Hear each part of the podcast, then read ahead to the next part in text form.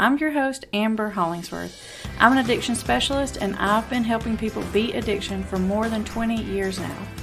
This podcast is for people who want to know how to get through to an addicted loved one, for people who are tired of being told that they just need to stand back and wait for their loved one to decide to do something about it. Subscribe to this podcast to learn how to outsmart addiction and put this whole mess behind you for good. All right, what's up, everybody? I'm happy to be here today. My name is Dan. I'm here to tell a little bit about my story. I had some hard times in my 30s. On my darkest days, I had turned to dumpster diving as a means to support my habit, to support my family, and some people in my life were watching this happen. And somebody called Child Protective Services, and my son was apprehended. And when the two social workers and the two police officers came to my door, they came in and they were laughing and they were pointing. They were acting wow. as though this was some sort of coffee break. And yeah, the last thing that I handed my son on his way out the door was his puppy, his little stuffy that he had his whole life. And to remember that day, I had puppy tattooed oh, on my oh, arm. Wow. He's watching over my son when I couldn't. And that set in motion wheels that brought me ultimately to where I am today, sitting here with you. Okay. So that's a pretty wild moment in your life. And it sounds like you're struggling, you're having a hard time, but is it like a knock on the door? Is it just police officers? They just come in like on a movie oh, or something? How does that happen? No, it wasn't that dramatic. I looking back now, it would have been like that would have been something. But no, I have friends that happened to. But no, they knocked on the door and it was just like any other day. And when we opened that door, our lives changed. Wow. Yeah. For everybody who is joining us, welcome. We're glad you're here.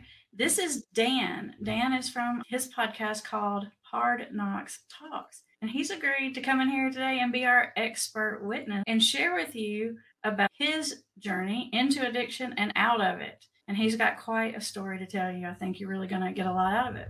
Dan, there's got to be a lot of backstory coming into this day that you're telling me that the social services is knocking on your door. So, what in the world led you to that place?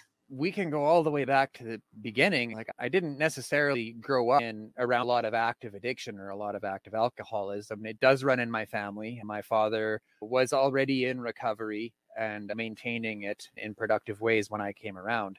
But I remember like years before my first drink, I remember like craving alcohol, like just craving. And I, maybe it wasn't alcohol that I was craving. Maybe it was a that I was craving. And, and like I was having feelings that I didn't really know that I had until one day I got loaded and realized that I didn't feel the same. And my dad would get angry with me. He would be like, because I was asking him questions like, what does beer taste like? What does vodka mm-hmm. taste like? All of these questions, and they were persistent. And in knowing that now, looking back, like I, I definitely think that I was predisposed because, like I said, I didn't grow up in an environment where this was like normal or what some would consider normal. But there was like a curiosity there was yes. something a wanting to experience or know. Yes, there absolutely was. And when I finally got my hands on it, I got drunk with my friend at the time. We were like 13 years old. And uh, in the basement of his house in a small town, Saskatchewan, we got absolutely loaded. I think I drank like two beer or something and I was just blacked out.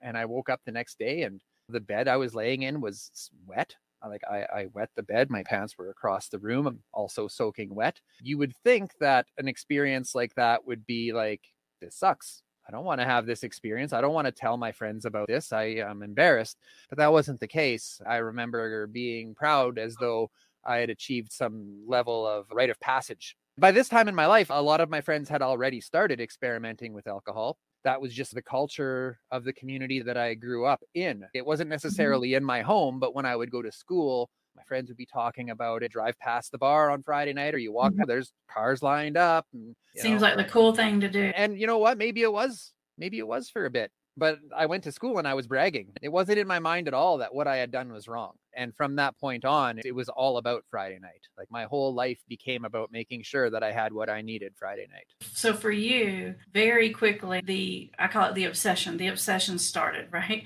It's like you had it once. The obsession started before you even had it. Yeah. So, yeah. Which is wild, right? So it's out the gate. You're hit the mm-hmm. ground running, probably just 100 miles an hour. Yeah. And then I moved from a small town to a what we call in Saskatchewan a big city.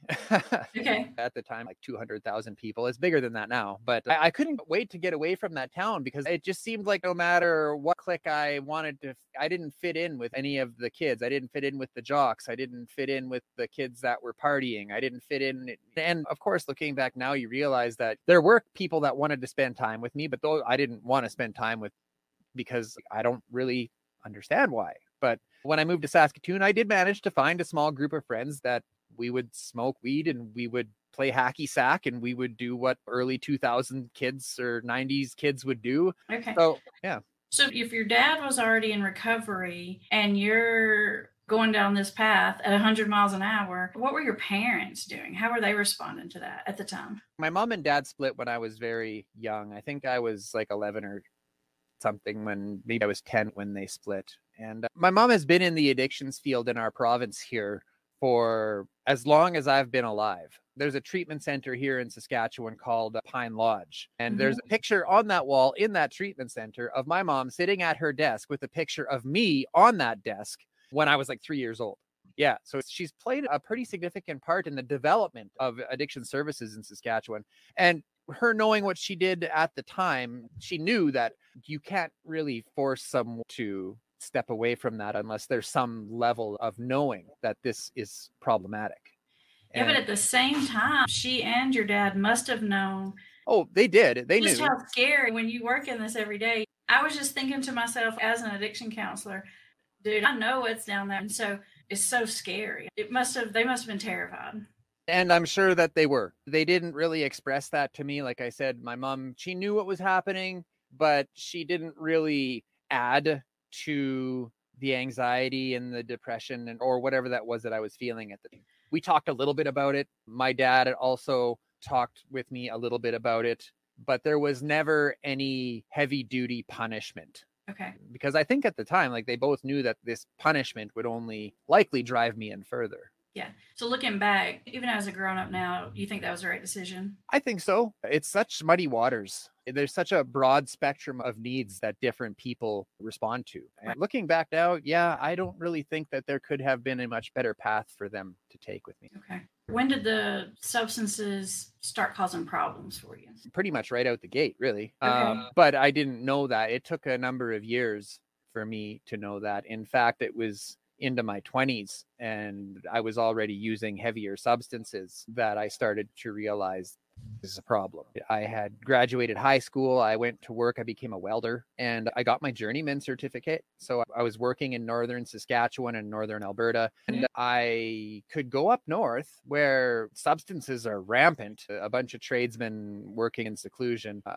I wouldn't use. I would be away from that social environment that I had mm. pretty much put myself in for mm. my whole adult and adolescent life. As soon as I was away from that, it wasn't that I had to try not to use. It wasn't like, okay, I'm going to go up north. I'm not going to use. It wasn't mm-hmm. like a thing in my mind. I would just go up north and not use. I would take my guitar up there with me and I would learn to play songs and I would work out. I would eat. Wow. Yeah, no, my whole life was different when I was working. You know, I could just focus on me. I had no social obligations and obligations that I know now that I put on myself. I had right. to act a certain way. I could just be me. And I didn't even realize that I was just being me. It's the strangest thing. I don't really know how to. Uh, it just happened, huh? Yeah, it just happened. Okay. Wow. So you were using substances off and on. You got trained as a welder. You would go up, you would take these breaks or periods where you wouldn't use anything at all. And then you would go back and it would start again. What would happen? Yeah, I would. Uh, as soon as I got back into town, by this time, I, like I said, I, I owned a house. I had a race car. I had all the things that a 26 year old tradesman could probably want, really. But as soon as I got back to, the, to Saskatoon, to town where my friends were, it was on. And that wasn't even a decision, really, either. It was like, okay, I'm back here. It was just like breathing. You know what I mean? It was just mm-hmm. like, this is what you do to get through the day. It's just your normal. It's almost like, habit, routine, almost like neural pathways just take over. Yeah, okay. It is strange because I always think I'm from a small town in Tennessee. And when I go back home, it's almost like I turn into myself from then. I feel like I felt then immediately just being there. And it is it does feel like it just pulls you back in to that place, the person you're that you are when you're there. Yeah. In fact, it was around this time that I started to realize that I started to see the pattern Okay. And I started like in my own behavior. And uh, in 2008, after I'd been working a few years at different mine sites, there was a big layoff. I was working in Fort McMurray, Alberta. It's a big oil town here Okay. in Canada. And uh, in 2008, there was a massive layoff. Around this time, I had recently met a woman, Donna. She is my my life partner, my wife, mother of my children. But that's when we met. Okay. And our most endearing quality in each other at that time was that we could use together. And she wouldn't get on my case because I was using too much. I wouldn't get on her case because we would always use together all the time. There was no Mhm. like, she's doing more than me or, or whatever. Can I ask what you were using? Because people are going to be wondering. Because I'm like Oh, yeah. No, of course. well, it was party drugs at first. Uh, I had already started using meth at that time. And in fact, for being honest, it was around that time that I introduced her to meth. But that just escalated the partying. And when I got laid off, I remember driving back from Fort McMurray in my truck and driving down the highway, and this is not good because I'd already come to realize I could take a break when I went to work. Like this was my safe place was not my safe place you know? Anymore. Okay. yeah and that's when her and i we pretty much jumped off a cliff together metaphorically Wow. yeah Okay. So from there, the using just escalated for a while. it did yeah and i was still productive for a while when i came back to saskatoon there was a point in my life where i, I thought i was going to be a, a cook i thought i was going to be a meth cook A meth. Wait, hold on. yeah I was, I was like, yeah, and then a meth cook. yeah yeah not like the good kind of chef where you No, know, I thought you meant like I was gonna be yeah. a- yeah I- dove into that and despite my very best efforts and coming back from fort mcmurray i was in good shape financially i was able to afford equipment and Mhm. i did my best to break bad like i really did So you And, went uh, into it thinking business entrepreneur style. this, this is my life I'm about to be This the king. career. in yeah, this i'm going to sail off into the sunset and this is going to be amazing yeah El Chapo I- right here. yeah that's what i thought and despite my best efforts i wasn't able to succeed and thank god looking back now then after that didn't work out i i ended up starting a welding company and i went legit because like i sucked at being a criminal and uh, yeah it wasn't fruitful for me and i was successful in that for a little while like i didn't get super rich but i ran it for a year and a half but in that time like we were using heavily and uh, yeah there was lots of times where i was up for days on end and then the phone would ring and i would have to go to a job site and it was a terrible way to live it, it, Tell us about a day in the life because there's a lot of people watching who really want to understand like, what is that like when when you're stuck in the middle of it. Yeah, and I remember it was during that time where we discovered opioids. As soon as we discovered those, yeah, like I was home. It was that was wonderful to me. And I remember the effects of those wearing off or not being able to find them and still having to go to work, spending uh, $175 just to get out of bed. So how much when you're in your active addiction in the in the height of it, how much were you spending? Because a lot of people don't understand how expensive opioids are. I don't care how much money you have, you don't have enough for that. You don't. you really don't. at the height of it, now these are Canadian dollars, not American dollars. So at the height of it, between the two of us, we were spending a thousand dollars a day. Oh my god, Yeah. So it's probably around 750 American dollars. a buttload. It's a A buttload. buttload. Yes. I'm just sitting here thinking, what do you have to do to come up with seven hundred and fifty dollars a day? That's just to fuel the habit, not to pay the Yeah, rent, Yeah, no, the party not was over. Anything like to function, just like Yeah. Dan is saying, to get up out the bed. Yeah. And that's somewhere where I'll just say we didn't come by it honestly and we'll just put it leave. Okay. Yeah. We can take, we can read between Yeah. the lines. Okay. Yeah. But one of the things that I've noticed, especially with the opioids, is you get on that four hour treadmill, right? And that's when everything just falls apart because you can't function without it. And every four or five hours, you have to have more. And so you're stuck constantly getting the money for it, getting it, waiting for the dude to meet you in the parking lot. It Mhm. just, it just consumes everything. And that guy doesn't give a crap about your feelings. I'll tell you that right now. No, all of a sudden you'll be sitting there and he'll just stop answering his phone. And then what do you do? This is real life that you're dealing with here. You need these things to be able to even go to work to get the money you need to get them. And then you get stuck in a cycle where all you're doing is working so hard to get the money you need to get the dope to, so that you can be well enough to work to get the money you need to get the dope. And it just, it just never ends. Yeah, you're just caught, and the treadmill goes faster and faster the longer you're on it. So if you could just imagine you're running on this treadmill and it's just speeding up incrementally the whole time. The tolerance gets more, you Mhm. need more, you've got to run faster. And when you think about that, it's easy to see how someone's life could fall apart. Yeah. And at some point, like the phone stopped ringing. My company shut down because I wasn't able to show up. And when I did show up, I didn't do very good work and I was late and this and that and all the things. I got a job working for another company and that slowly just got worse and worse too. I started to tarnish their reputation. They trusted me with one of their welding trucks and I was going to job sites and I would just leave the job site in the middle of the day with the welding truck because I needed to hook up. Needed I was getting sick. But and I want I want to zone in there just a little bit, Dan, because we have a lot of families that watch. Mm. And at this point in an addiction story, and Dan, you tell me if I'm wrong, it's not about getting high. No. It's about surviving. It's about it, he's not leaving work to go get high. He's leaving work to get what he needs to just be okay, live. Yeah. No, the like I said before, the party was definitely over. It's not fun anymore. No. And then you're trapped. Yeah. I remember lots of times before work, like not even really dope sick yet or anything. First thing in the morning with looking at big lines on the coffee table and just crying because there's that that's $175 or whatever that I, I if I don't take it, I'm going to get so sick I can't work. And so if it was you and her, you both were on this treadmill and you both had to come up with the money. Yep. Wow. And at that point, it's I call it using against your will. Like you don't even want Absolutely. to be doing it, eh, but 100%. you have to. Yeah, it feels like that.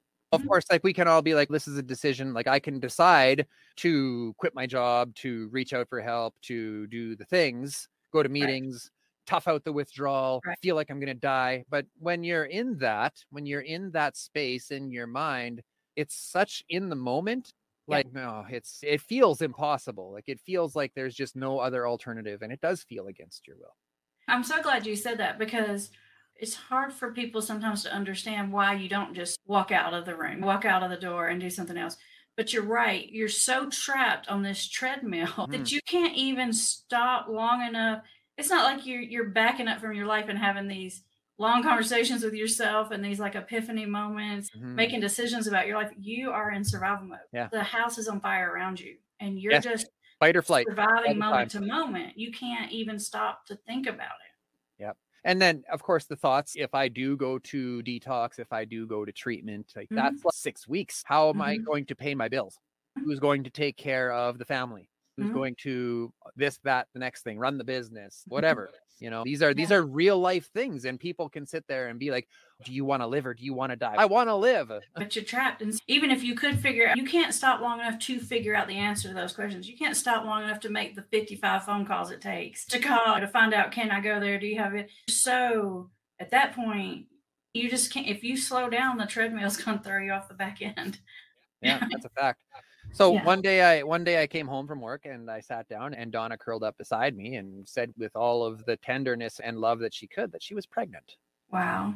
Yeah. And when you are uh, heavily addicted to fentanyl, that's a big realization, even if you're in a good place in your life. That's like life changing. Oh my gosh. You know? Yeah. Like any person would think, oh my gosh, can I handle this? Can I be a father? Yeah. But when you can't, you're, you're barely keeping your own head above water we for a very short time we thought okay we'll wean off on our own and that very quickly because we tried to do that before and actually that's interesting it's an interesting talking point. So many people say oh i did this for my kids. I got sober for my kids. Not everybody can do that and and if you're watching right now and you're in that and you're a parent and you can't sober up don't you're not alone. You're not alone. You're not a monster and you're loved. We got on the methadone maintenance program is what we did and it worked. We found mm-hmm. stability. The cravings went away and Donna took care of herself. She ate well. She did the nesting thing. She did all the things as best we could at the time. Uh, I worked, things leveled out. And then uh, when our son was born, born healthy, by the way, there was some complications at birth, but nothing to do with anything other than there was a, a little bit too much medication administered. And mm-hmm. they actually, it, it turned into a very big deal. It was an emergency C section. Okay. Because his heartbeat dropped, right? But that's a whole story in itself. The long and short of it is he is healthy. He didn't need any sort of maintenance or anything. And for anyone who might not understand what that means, sometimes when the mother is on a maintenance program like methadone or Suboxone, mm-hmm. sometimes the child needs to also have a certain amount of that and wean off slowly or right. whatever that looks like. That was not the right. case with our son for whatever reason. Wow. Yeah. And life went on. Oh, I've got a baby now. Go home, and we did the parenting thing, and, and we got everything as sorted as we could. And some renovations happened in the home, and I went to work, and she stayed home and cared for our son. And then So one- let me, pause you right there because I think there's Sure. an important point there. Yep. Getting on the methadone, which for those of you who don't know is an opiate replacement medicine. It's also an opiate, but you get it legitly at Mhm. the place. There's a doctor and they give it to you. And it's not for everyone. I'm not saying that. But what I am saying is it allowed you to get off of the four hour treadmill. yes, A- And as soon as you are off, it's interesting because even though you said the opioid in you, but as soon as you're off and you're stabilized, you guys go back to being functioning adults, right? Yeah. So it's not that just addicts are just not functioning because they don't want to be functioning or because they don't care about themselves or they don't care. It's literally because they can't. So as hmm. soon as you got that and you stabilized, you're working, she's doing all the things that she needs to do. Mhm. It's just, I just want families to understand that because a lot, you may have a loved one who's not in that spot and you may wonder, what is wrong with you? Why aren't you doing the things, you know, a young person should do? Yeah, and that that happens a lot. It's just like your brain is so filled with solving the problem of staying well that you don't have time to tend. You don't have the capacity to tend to life in a meaningful way that is sustainable. Like you that, that I shouldn't say you. I should say that was my experience. I think, I that's, was- I think that's the experience. yeah, I think that's it. Yeah. If you'd like to get access to more advanced recovery skills, consider joining our private membership program. Each month, you'll hear from myself, Campbell, and Kim about our individual perspectives on an advanced recovery concept. And you'll get access to our members only live calls where you can submit questions and get feedback about your specific situation. To learn more about our membership program, click the link in the description. So about six months after we had our son, we just got the itch. We've been doing so good. Opioids were our problem. We could probably do cocaine. Okay. and we did and uh, and we got away with it first time and so maybe we can do it on weekends then and weekends then wednesdays then mondays tuesdays fridays then and now we're moved back to meth How long between making the decision, like using cocaine for the first time, after till it was back to oh on? It was on. Like how long of a time period are we talking? if it was two months i would be surprised Okay, quick. so yeah, yeah there, it's not i didn't mark it on the calendar but it would it escalated very quickly okay. just like it had every time in the past. Now we're using meth and we're like, I'm starting to have dirty tox screens because we have to take drug tests to stay on the At the methadone, methadone clinic. program. And Okay. we, I kept pissing dirty and Mhm. got kicked off. So we successfully weaned off of the methadone program and onto meth. wow. Yeah. And that went on. That that didn't just stop on its own, but that this is getting to the place that we talked about a little bit earlier. I couldn't hold down a job anymore.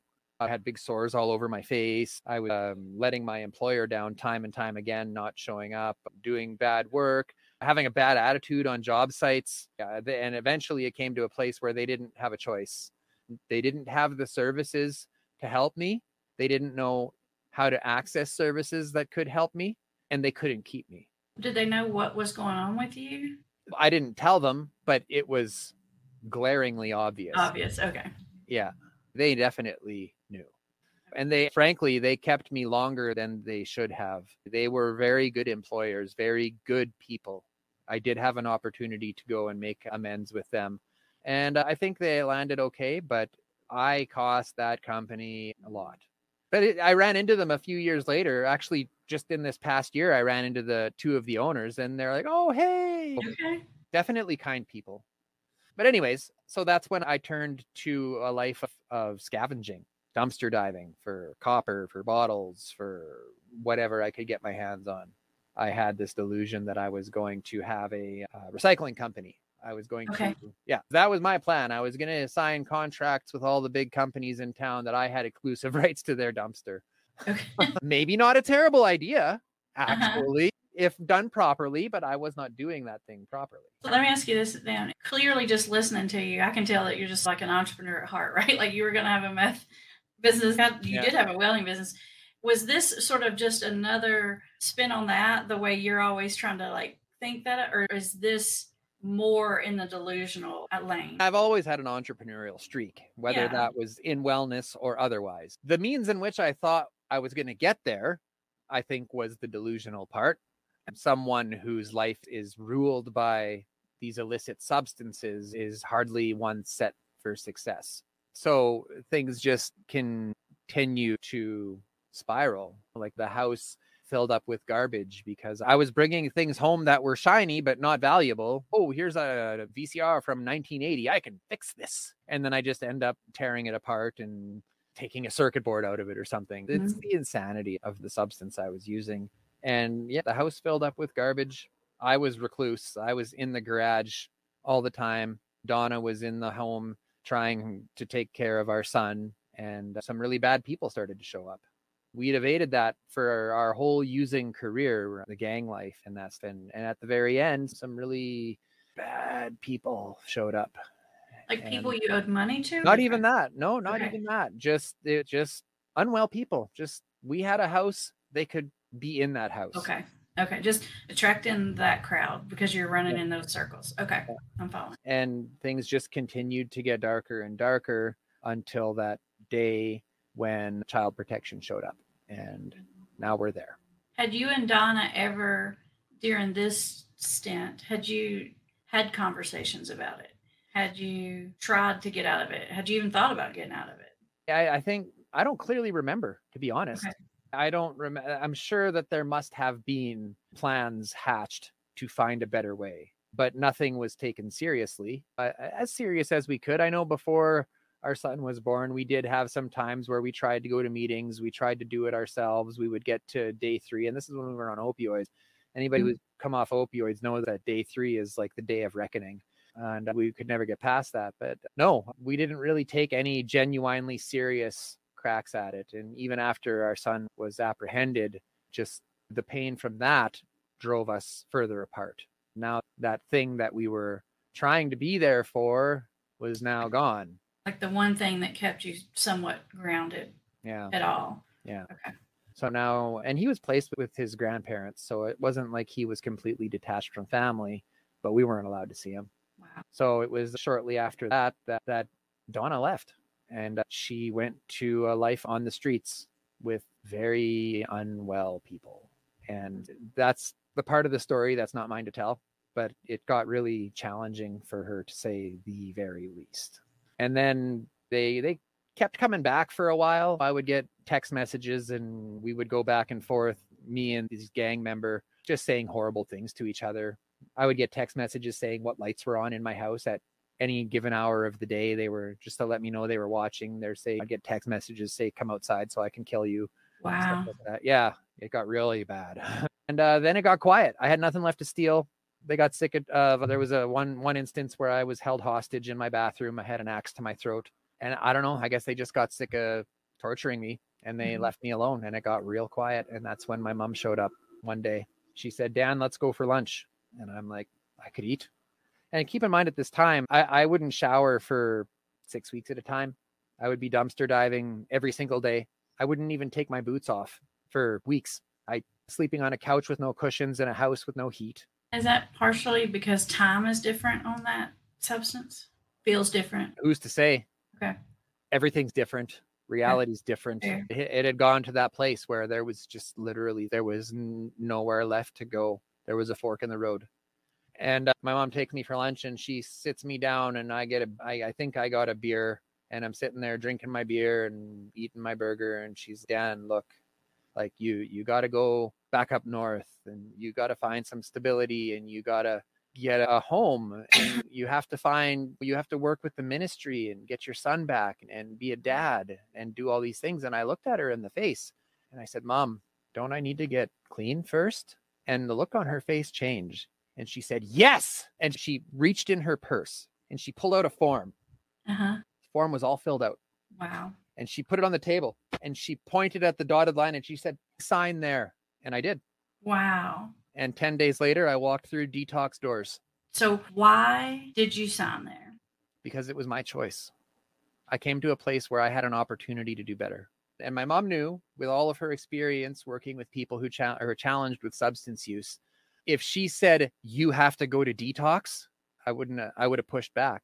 But she got me to tell her. So that was the day I like to say that my mom Jedi mind tricked me into detox. That's right. Yeah, that's right. it was ready because she knew that Yeah. we're an impulsive bunch. And that's probably the a- a big problem with the services that we have around here is that when someone who's using substances problematically and they can't stop, When they When say they- yes, they say, I am ready.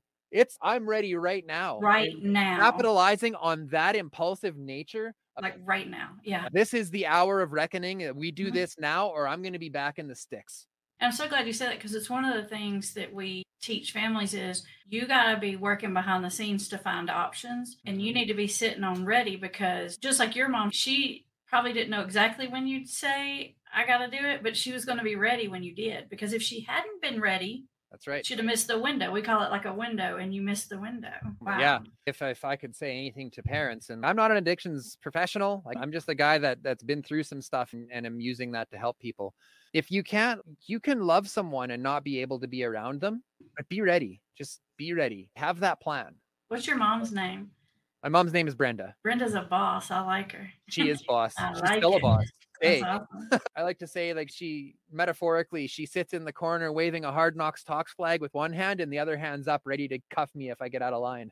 That's good momming right there. I agree. I agree. Okay. So she whips this paper out of her purse, like you hadn't even had a thought about this, and you just signed. Yep. Because at that moment, it probably felt Thank God. like an like a door opened. Yep. So I went to detox.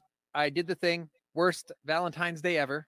And then I did the 10 days and then I got out for two days. I went back to my family. No desire to use, uh, no desire to drink, no desire to go off on my own somewhere and do whatever. Why? Um, I don't know. Why? I don't know. I don't know.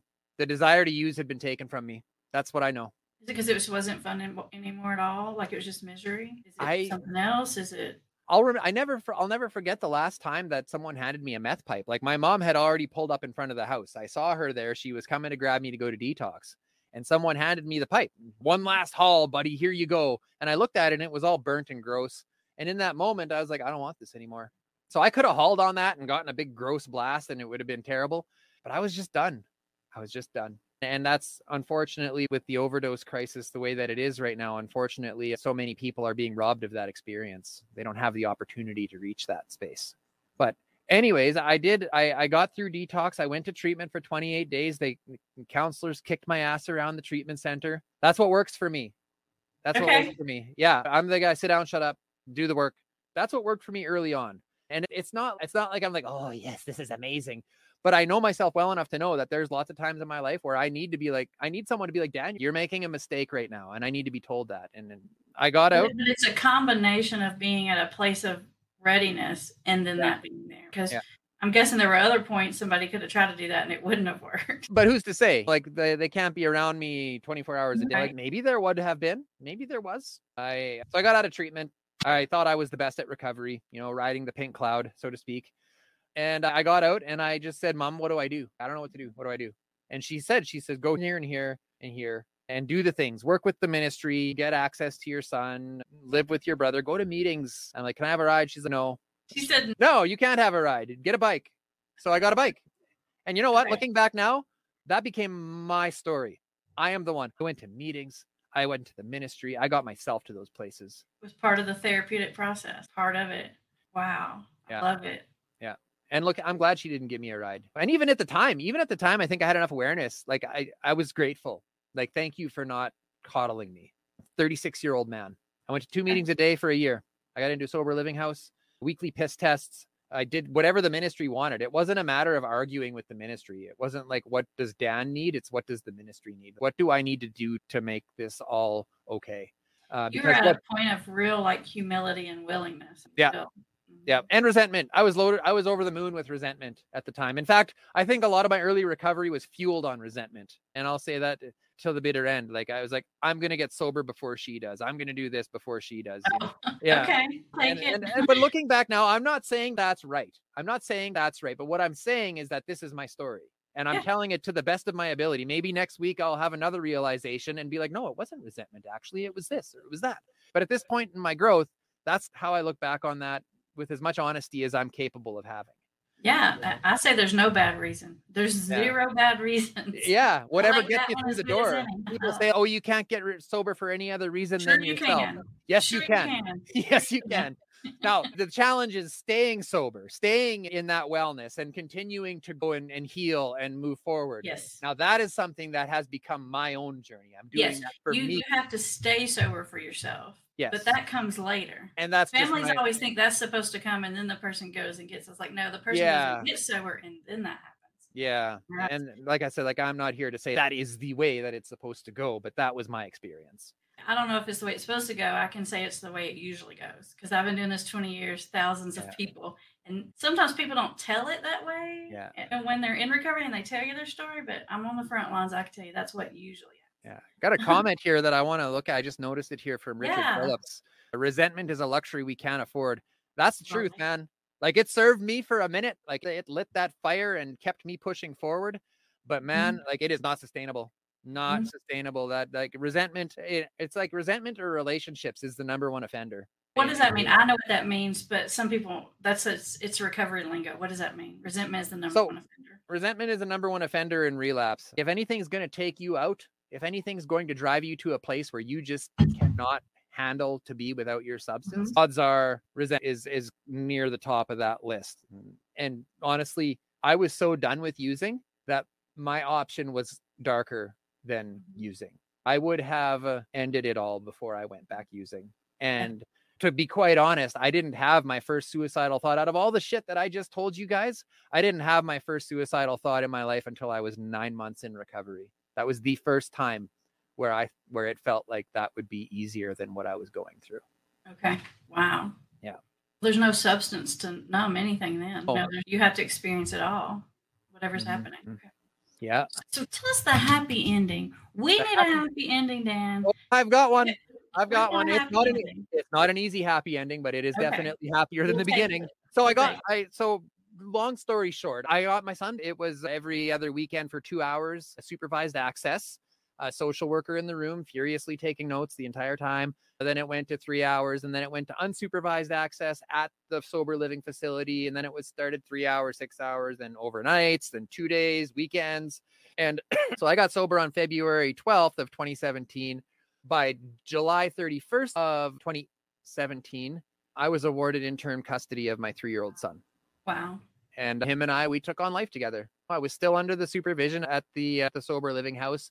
We went to meetings. He got into preschool. I got a cart to pull behind my bike. Daddy fast Mhm. going over the bumps and having fun and being mad and yelling at him and he's yelling at me and just getting through the day. That's another thing. We're not perfect. Parents aren't Right. perfect. And Right. When I had six months sober, like they say, get a plant and keep a plant alive. Like I got a three year old little boy that was raised in some unsavory circumstances. Wow. Yeah. And then spent 10 months or so with his grandparents who did their best just to make him feel comfortable. So he didn't have a lot of rules, there wasn't a lot of boundaries. So, anyways, he comes bouncing back. And of course, who came back with him? The puppy. Puppy came back. So I had Puppy back in my life and uh, also my son. but yeah, I made a lot of mistakes. I said some things I shouldn't have and I behaved in ways that were less than savory. And uh, it life went on. We we graduated the it was called the coming home program. And uh, yeah, we graduated that and I got a job and moved into an apartment and he went to school and I kept going to meetings, doing my thing everybody in the rooms knew Grady, and the little redhead, and he'd get his big headphones on and watch his show while I was in a meeting. Mhm. And and then Donna entered recovery, and she came skidding off the streets. I couldn't even write a better movie script. That's Yeah. the happy ending we want right there. Yeah. Yeah, we like it. So, but long story short, it didn't go well at first. It got better as time went on. There was some court action taken, and we had to fight about a whole bunch of things. But then a couple of years down the road, I was uh, it was in COVID. I was going to be a safety professional. I got into class school to be a safety professional, and the idea came into my head just randomly one day that I should start a podcast. And I'm like, where did that come from? I barely know how to open a Word document. So I did that. And February 12th of 2021, my four years sober, the very first episode of Hard Knox Talks went live on Facebook, YouTube, and Twitch TV. And yeah, three months later, like it immediately became school was my side hustle. I'm having income and Mhm. I've got a I've got a fancy microphone and I've got a green screen. So Oh, that happened. And in January of 2022, I dropped out of school and I've been doing this full time ever since. And shortly after that, Donna came to me and she's like, What are you doing? This is amazing. I need some fulfillment in my life. I feel like I have no purpose. So she came to help me. And shortly after that, we reconciled after five years apart. For those of you who are listening, some of you may have seen my video a couple of weeks back where I said addiction is really a misdirected superpower. This is what mm. I'm talking about. This is it. You take the addiction out and you let somebody use that obsessive, relentless, stop at nothing, get what I want thing, and it that, works right. It works right. wanting to feel better is not a defective character. That's right. Everybody and wants to feel better. Exactly. And addiction and is just a non-productive way of doing it. I got lost somewhere along the way. But this is I found that the best way to overcome my substance use challenges is finding a meaningful and productive way to serve community. So now this is what we do. We're a family of streamers, I guess you could say. Using you know? your superpower for the good. That's what I like. So tell everybody where they can find you in case they want to listen to your podcast or, or join your lives. Oh, we are extremely easy to find. We can, uh, of course, Facebook is our main thing. We're always, I'm always posting stuff on Facebook. So Hard Knox Talks on Facebook. You can find our content on YouTube. If you can't check us out live, that's cool. You can listen to us on your way to work on Apple Podcasts or Spotify or Google Podcast, really wherever you listen to podcasts. We also have a website, hardknoxtalks.com. You and keep up to date on all upcoming streams and this is what we mm-hmm. do full time and we love it. So and i put your website link in the description for anybody who's looking. Awesome. Thank you so much for sharing. That's an incredible story. Well, thanks so much for having me today. Sorry that we went a little long on the dark half and didn't get to spend too much time on the light half but i think well, that's how movies work right? It's like all yeah. the build up yeah. I like it. Awesome. yeah. Thank you thank you we appreciate it you guys go check out Dan at Hard Knox Talks. You you won't regret it, and he talks to a lot of other people and shares a lot of other very inspirational stories. Thanks so much for listening, you guys. Thanks for listening to our audio. But did you know these episodes are recorded live on YouTube? Join us Thursdays at 1 p.m. Eastern to participate in the discussion, ask questions, give and get feedback. Any featured links discussed in this episode can be found in the show notes. And lastly, my goal is to spread recovery faster than addiction is spreading, and I can't do it alone. You can help support my mission by leaving a review for this podcast or sharing it with a friend.